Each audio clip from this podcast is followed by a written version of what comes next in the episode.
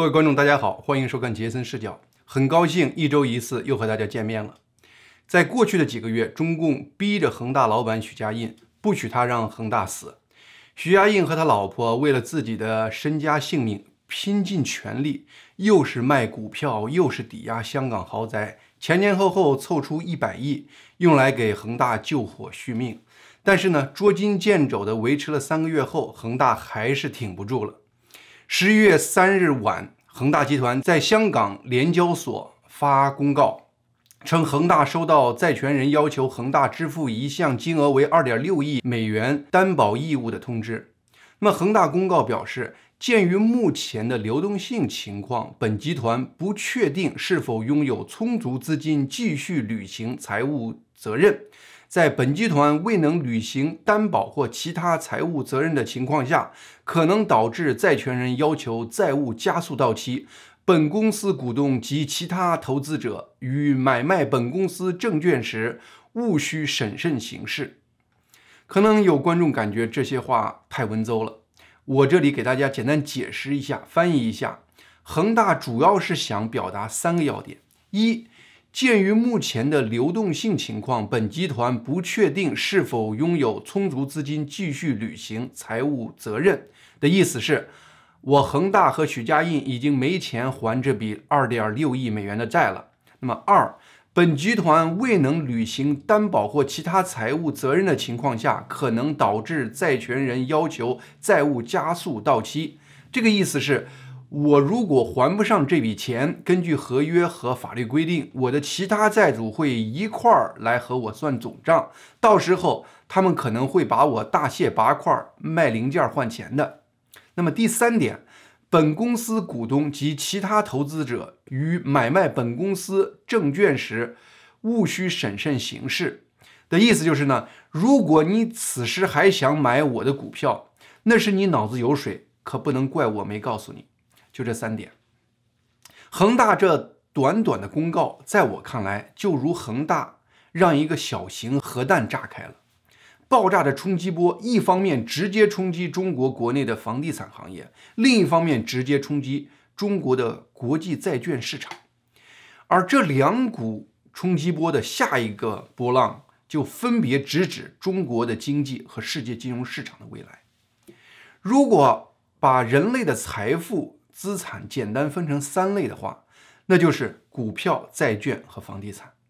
从这个角度来看，中国的房地产这一块是人类从古到今最大的一块资产。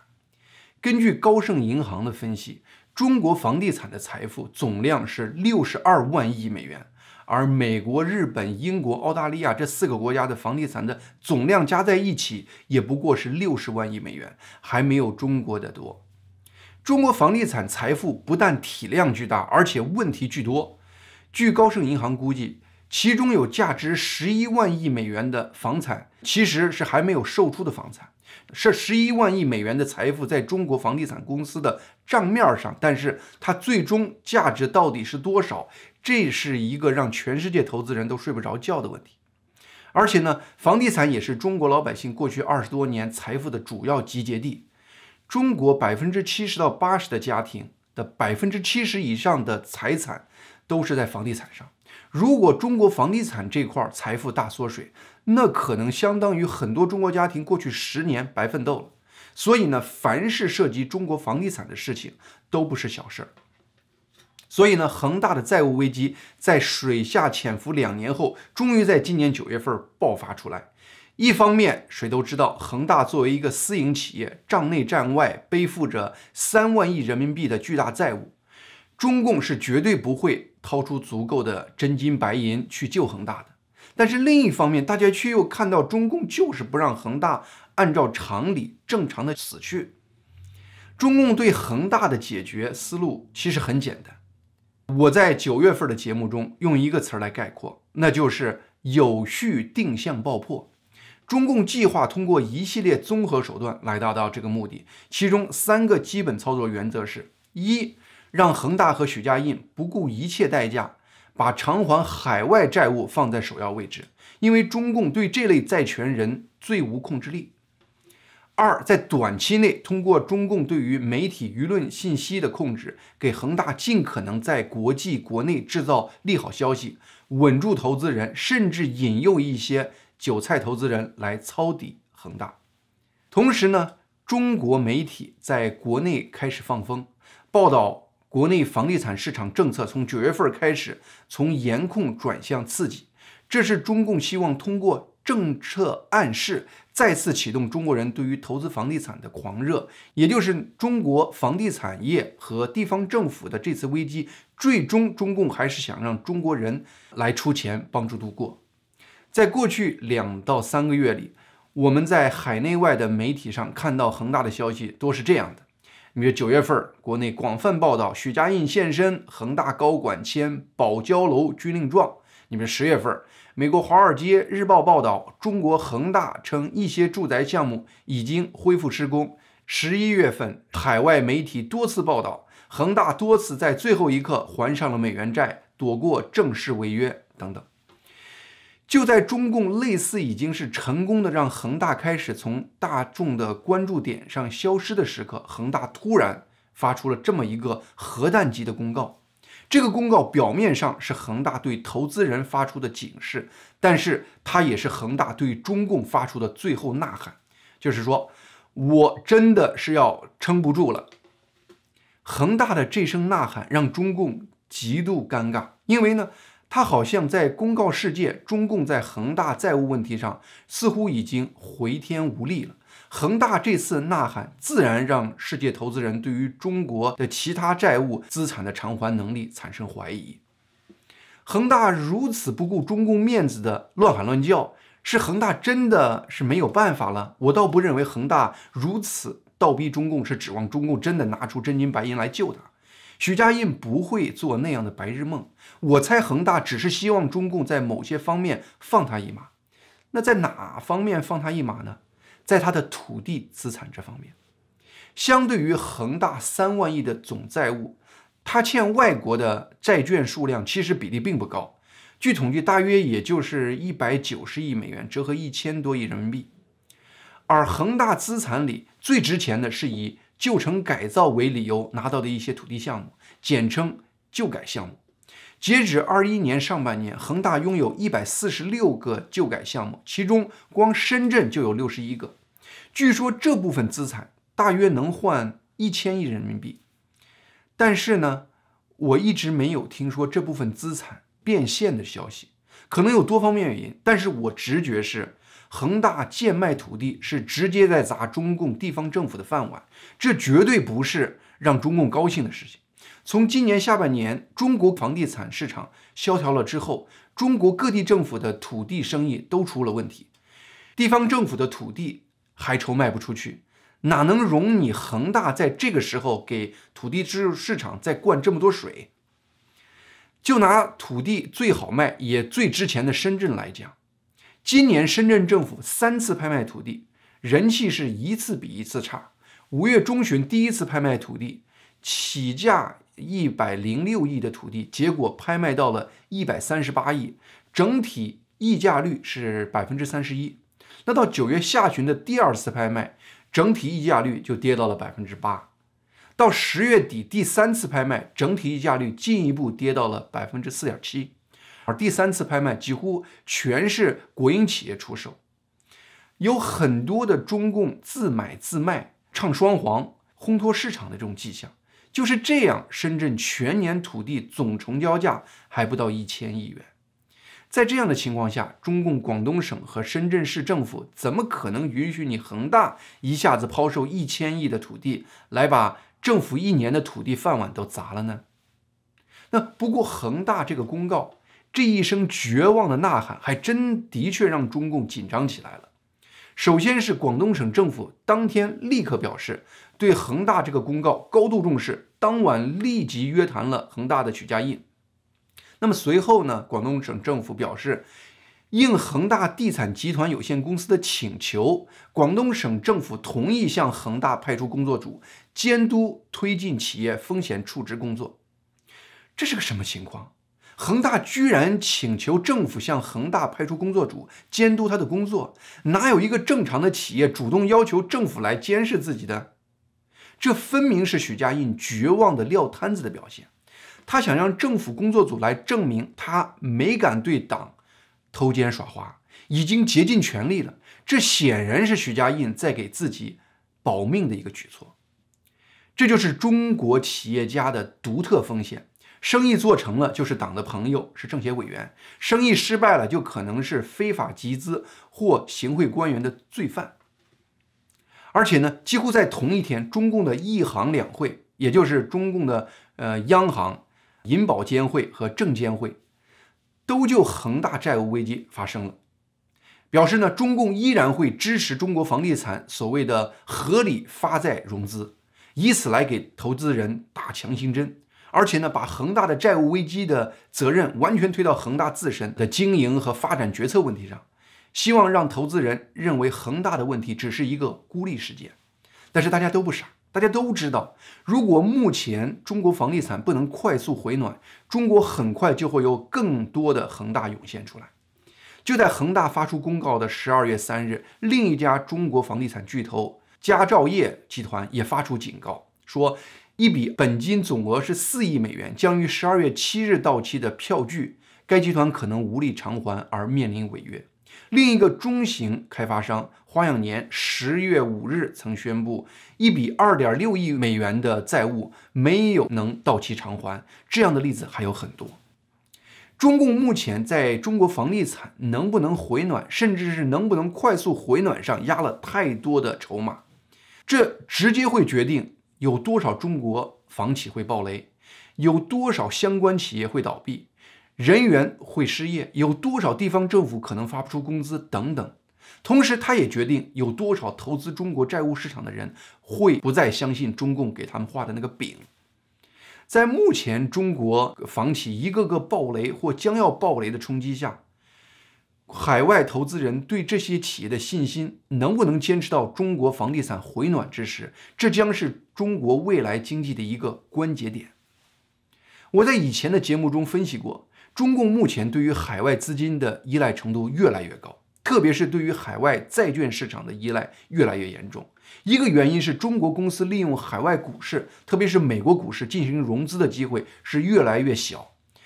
那是个更加无解的问题。中共和美国两国在这方面的脱钩，因为经济、政治、法律等多重原因，已经彻底走上了一条不归路。十二月三号，滴滴出行官方微博发文称，经认真研究，公司即日起启动在纽约所退市的工作，并启动在香港上市的准备工作。很多人认为这是滴滴终于向中共彻底跪下的表现。是的，中共这两年越来越表现出他不喜欢中国大公司、垄断性企业到美国上市这样的一个态度。从今年六月三十日滴滴在美国上市以来，中共就把滴滴作为胆敢擅自到美国上市的中国企业反面典型，对滴滴加以持续的修理，让世界投资人见识了中共对于中国任何企业随意生杀予夺的这种霸气。但是呢，滴滴出行在十二月三日这个时间点做出这个决定，可能还不只是中共一方面的因素。美国证券交易委员会在十二月二日宣布的直接针对中国公司的新规则，也一定起了推手作用。我们知道，在川普任期的最后，在二零二零年十二月时，美国国会通过了一个追究外国公司责任法。该法律规定，在美国上市的中国公司必须向美国上市公司会计。监督委员会公开其所有账目明细和原始材料，违反规定三年的公司停止在美国股市交易。任何人都知道，中共是绝对不会允许中国企业给美国监管机构共享这样的细节信息的。不过，这个法规要变得可执行，还需要美国证券交易委员会编写具体执行的细节规则。过去抱侥幸心理的人希望。美国新一任拜登政府也许会无限期拖延推出具体执行细则的时间，让这个法规实质上形同虚设。但是这个梦想在十二月二日破灭了，因为这一天，美国证券交易委员会正式推出了法律的执行细则。这意味着在美国上市的两百多家中国企业从此启动退出美国股市的倒计时。所以，代表在美国上市的中国企业的纳斯达克金龙中国指数，在十二月三日这一天就跌了近百分之十。有人说，这些公司从美国股市退市以后，还可以到香港上市啊，他们同样可以从香港股市圈国际资金呀。但是呢，香港股市毕竟有其局限性，例如国际散户到香港直接投资就不那么便利，国际投资人一般都需要通过中间投资机构来投资香港股市。但是呢，国际投资机构及其精英高管现在投资中共面临越来越大的来自多方面的舆论压力。这里我们正好进入我们今天的第二个话题，就是反中共已经成为目前全球流行和时髦的事情。这不但是各国草根民众的民意反应，更变成了世界精英阶层圈内的新规则。这个现象出现是那么快和戏剧性，我只能用“天象变化”这个特殊的词汇来描绘这种现象。美国社会里其实是有个所谓的精英圈的。这个圈子定义很微妙，圈子不大，有很强的排他性，以此来体现其特别高贵。很多人想挤进这个圈子，但是这个圈子里的同伴压力，英文叫做 peer pressure，搞得比美国高中女生还凶。你比如过去两年流行反川普，见面大家比着说损川普的笑话。如果你敢表示支持川普，你很快发现没人再理你了。很有点在美国学校里用冷漠来欺凌某个大家不喜欢的同学的那种做法。从川普过去一年的凄惨经历，我们能够体会到精英圈里的这种同伴压力的社会作用还是不容忽视的。但是呢，有迹象显示，目前这个圈子开始流行骂中共，而且好像这已经形成了一种风气：谁敢问中共说好话，就会有一群人围上去骂你。但是谁敢跟中共来硬的，就会有一群人围上去夸你。我们再回到金融界来谈这个问题。十二月二日，美国著名投资管理公司桥水公司的创始人达利奥在 CNBC 上接受采访时，CNBC 的主持人索尔金直接质问达利奥：为什么面对中共如此恶劣的人权记录，还要给中共投资？达利奥语无伦次地为中共进行了一些辩护，说啊，中共的做法像个严格的父母。结果这一段辩解成了整个访谈中最火的部分，在各个社交平台上流传。观众对他的评论几乎都是花样翻新的表达对达里奥的厌恶。连美国参议员罗姆尼，他专门写推文来谴责达里奥的评论是没有道德原则的表现。那么我们知道，这个罗姆尼可是以一贯符合精英圈规则组成的。他为此不惜以共和党的身份坚定地反对川普。更让我惊讶的是，就连《华尔街日报》也在十二月二日当晚发表了一篇直指达里奥的评论员文章，题目是《达里奥对中共的类比》。他的评论让我们理解为什么这么多美国人讨厌华尔街。类似规模的口诛笔伐，前一段时间在国际奥委会主席巴赫在彭帅事件上为中共站台后也发生过。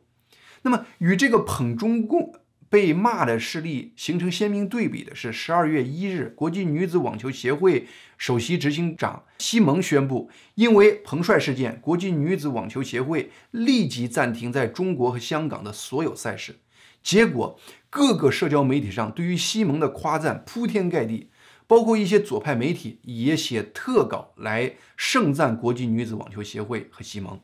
例如。布隆伯格新闻就发表专门的评论文章，题目是“终于有一项运动开始珍惜它最重要的资产——运动员”。副标题是“女子网球协会通过为其运动员站出来发声而展示了世界现在急需的道德构架”。同一天，《纽约时报》也发表文章，题目是“网球主管为彭帅事件和中共对着干”。副标题是。WTA 首席执行官西蒙多年来一直在网球界默默工作，把球员放在第一位。因球星彭帅的待遇问题，暂停在中国举行的比赛，使他成为体育界最受关注的领导人。这种反共变得时髦的状态，不光是在美国火了，在欧洲也成了大趋势。中共的好朋友德国前领导人默克尔下台后，开始承认他对于中共的态度有些幼稚。而将要上任的德国女外交部长贝尔德克已经开始在不同的场合对中共展现出前所未有的强硬态度。就连爱尔兰这样的不到五百万人的小国也模仿立陶宛对中共说不。他的参议院十二月一日通过了一项针对中共的决议，从批评中共恶劣的人权现状，到反对中共通过武力统一台湾，到表达对台湾的支持，希望和台湾更多的互动等等，连续猛扇中共耳光。类似的决议在法国、荷兰等多个欧洲国家的议会也出台了。冰冻三尺非一日之寒。过去这些年，和我们共同关注新闻的朋友都知道，中共混到今天这个人人厌恶的地步。也不能怪别人，其实都是中共自己作出来的。习近平这两年让中共更招人恨，也主要是因为习近平开始故意把中共推到国际舞台上了，而且把中共在国内的那一套做派在国际上给世界展现出来，这下可把世界人给恶心坏了。比如中共在对待他的统治势力范围的人，基本上是用拳头说话的。香港是个国际都市，但是。中共回应香港强大民意的方式，就是用他世界大国的铁拳，把香港的民意硬生生给砸平，没有任何道理可讲。全世界看在眼里，厌恶在心里。最近，他对一个只有两百多万人的欧洲小国立陶宛故伎重施。只是因为立陶宛在台湾问题上没有按照中共的要求舞动，中共就开始对立陶宛施加各种压力。先是降格和立陶宛的外交规格，最近又爆出中共把立陶宛的国家名从中国海关的清关国家名单上给踢出去了。结果，立陶宛一个木材商的货物运到了中国港口，却无法进入中国。立陶宛虽小，它可是欧盟的一个成员国呀。于是，立陶宛立刻就到。欧盟报告了这个情况，你中共随便就把人家的一个成员国给搞消失了，不管欧盟一些官员多贪图中共的利益，在这个问题上，欧盟是没有任何退让余地的。欧盟官员已经开始调查此事，中共踢打了一条小狗，没想到小狗叫来了一个狮子帮忙。另外呢，中共在中国国内。在掌握一切国家暴力机构的情况下，利用他的一言堂的媒体随意定义黑白，随意规定真理，脾气养大了。这些年在国际上，中共也开始这么干了。例如，美国拜登政府准备在十二月九日、十日邀请一百多个国家在网上开一个世界民主峰会，在邀请的国家里没有中共，却有台湾。其实呢，这个民主峰会本身是属于典型的左派政客爱搞的那种热热闹闹的 show。他在国际的经济、政治、外交领域到底有什么持续的影响力？这还是有问号的。但是呢，就这中共也不能容忍了。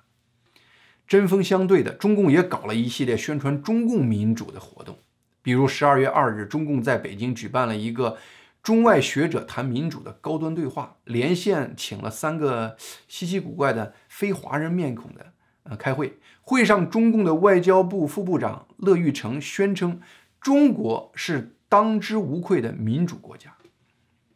十二月四日，中共国务院新闻办还发了一本什么中国的民主白皮书，全书共三个部分，一共二点四万字。我这里头引用其中的一段文字，好让大家体会一下这个白皮书的文风啊。中共的民主是全过程人民民主，实现了过程民主和成果民主。程序民主和实质民主，直接民主和间接民主，人民民主和国家意志相统一，是全链条、全方位、全覆盖的民主，是最广泛、最真实、最管用的社会主义民主。我是完全读不懂，海外社交媒体上也没人评论这个白皮书的内容，大家都在讨论一个问题，就是中共这些人的脑子到底是哪里有毛病？中共六中全会结束后，中共天津市委书记李鸿忠十一月二十五日在人民日报上发表了一篇名为《坚决维护党的核心和党中央权威》这样的一个文章，充分展现了其深厚的拍马屁的功力。但是，至少李鸿忠的观点大家能理解，那就是中国是以共产党为主，是党主而不是什么民主，而且。对此呢，习近平自己也在多个场合明确表示了，要读懂今天的中国，必须读懂中国共产党。大陆人和很多台湾人是同种族、同文化，两边主要的区别就是一边是中共统治，另一边不是。但是为什么世界上近期越来越多的国家的人厌恶中共国，但是越来越多的人支持台湾呢？原因可能就是习近平说的，中共的表现让越来越多的世人读懂了中共。那么读懂中共的后果是如何呢？就是我们今天后面讲到的这个现象，反中共已经成为目前全球流行和时髦的事情了。好，今天节目就到这里，谢谢您的收看，请一定订阅这个频道，杰森视角。